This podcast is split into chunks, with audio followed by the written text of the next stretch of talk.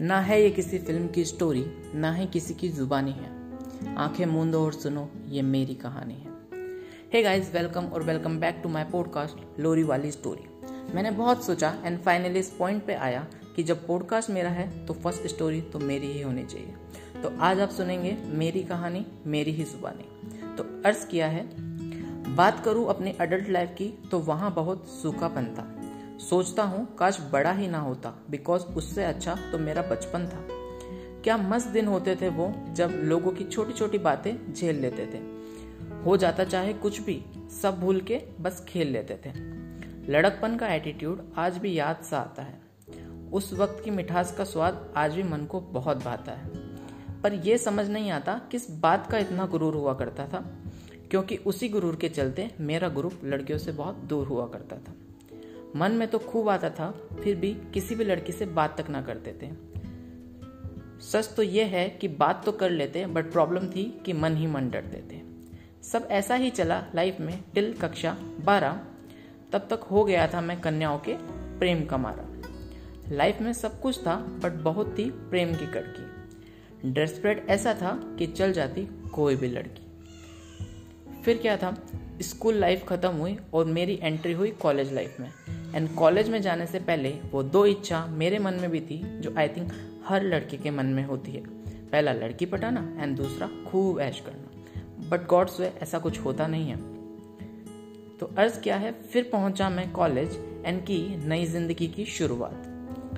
सोचा था कि इस बार तो कर ही लूँगा किसी लड़की से अपने मन की बात। वो तो है कि कॉलेज तो मुझे पहले ही हफ़्ते में भाग गया पर साला ये समझ नहीं आया कि ये स्कूल वाला एटीट्यूड फिर कहाँ से आ गया।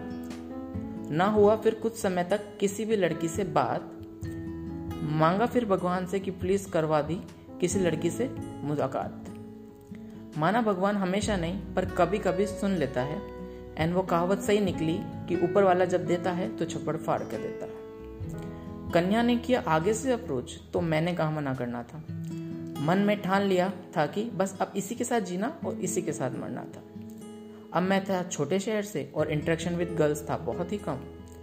ना सोचा था कि यही मैडम फोड़ेगी मेरी लाइफ में एटम बॉम्ब देखते ही देखते बदल गई मेरी life into a hell but साला ये पापी दिल कहता रहा ब्रो ऑल इज़ वेल लगने लगा था कि वो मुझे धीरे धीरे रास्ते से हटा रही थी। फिर पता चला कि साला मेरे अलावा और भी दो लौंडों को घुमा रही थी। बस वही मोमेंट था जब दिल ने नहीं, दिमाग से लिया डिसीज़न। भरी रोड पर चिल्ला के कहा, अबे सुन आई एम डन दोस्तों रिलेशनशिप में झुकना is fine but self respect कभी नहीं खोनी चाहिए। आई प्रे टू गॉड जो मेरे साथ हुआ, वैसा किसी के साथ नहीं होना चाहिए।